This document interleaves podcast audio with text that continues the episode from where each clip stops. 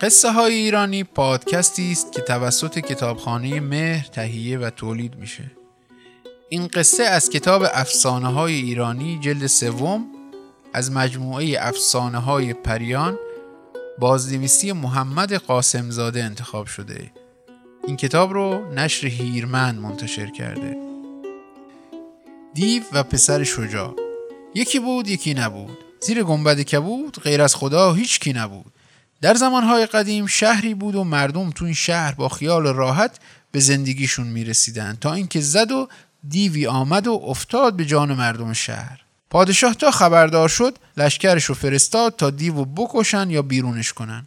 اما این لشکر با اینکه به شماره مور و ملخ بودن کاری از پیش نبردند و عدهای کشته شدند و بقیه هم سر و دست شکسته برگشتند و گفتند کشتن یا فراری دادن این دیو کار آنها نیست. بهتره مثل سابق جمع بشن توی سربازخونه و به خورد و خوراکشون برسن و گاه و بیگاهی هم تیغ و شمشیرشون رو به رخ مردم بکشن. پادشاه دید اینطوری که نمیشه.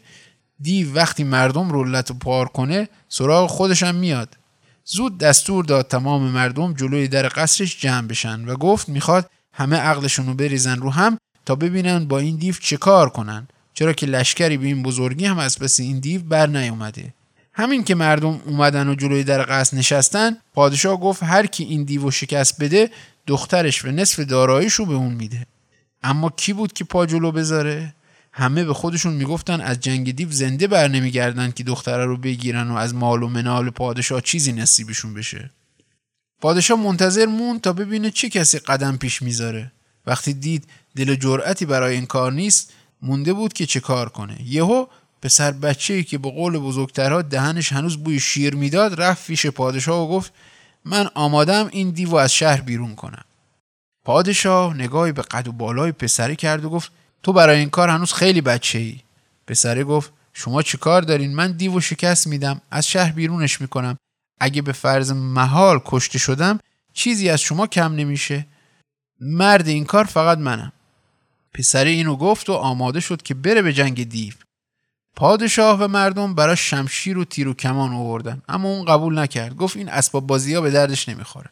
دست و پنجش برای این کار کافیه. اول با مادرش خداحافظی کرد و راه افتاد و از دروازه زد بیرون و راهی خانه دیو شد. همین که رسید نزدیک خانه دیو بوی آدمی زاد و شنید و از خواب پرید و نعره زد و گفت کدوم آدمی زاد شیر پاک خورده به خودش جرأت داده که بیاد خونه من؟ پسره نه ایستاد و نه ترسید و جلو رفت و گفت اومدم بهت خبر بدم که چه خطر بزرگی در کمینت نشسته. اگر بی خبر بمونی سرت به باد میره. دیو تا این حرفو شنید ترس برش داشت و از هول باد گلویی در کرد. باد گلو پسره را از زمین کند و چسبون به سقف. پسره همونطور که هوا بود دست برد و هواکش سقف و بست. دیو که حالا بیشتر ترسیده بود گفت پسر خیر سر اون بالا چیکار می‌کنی؟ پسر خودشون نباخت و گفت دارم سوراخ سقف رو می‌گیرم. اگر بدونی خطر چقدر به نزدیک شده خودت این کارو می‌کنی. اما پسره بوی بد دهن دیو و تاب نیورد و حالش به هم خورد و افتاد روی زمین. دیو رفت جلو و گفت چی شد؟ پسره تا دید دیو چقدر ترسیده گفت زود خودتو نجات بده اینجا بمونی تکه بزرگت گوشته. تا وقت داری فلنگو ببند تا منم دنبالت بیام. دیو از ترس جونش تنوره کشید و رفت هوا و با خودش عهد کرد که دیگه این دور برا پیداش نشه. پسره شب و توی خونه دیو صبح کرد تا خیالش راحت بشه که دیوه بر نمیگرده. صبح که شد راه افتاد و برگشت به شهر. مردم که دیدن پسر صحیح و سالم برگشته زود به پادشاه خبر دادن و همه انگوش به دهان مونده بودن که پسره چطور از دست دیو در رفته. پادشاه که هنوز از ترس میلرزید گفت چطور برگشتی؟ دیو چی شد؟ پسره گفت اونقدر زدمش که نزدیک بود بمیره.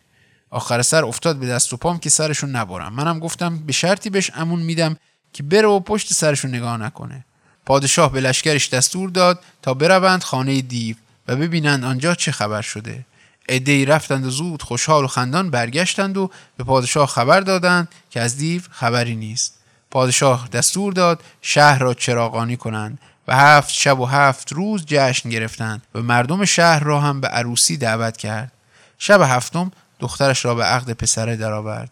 اینطوری پسره هم دیو را فراری داد و هم خودش شد داماد پادشاه.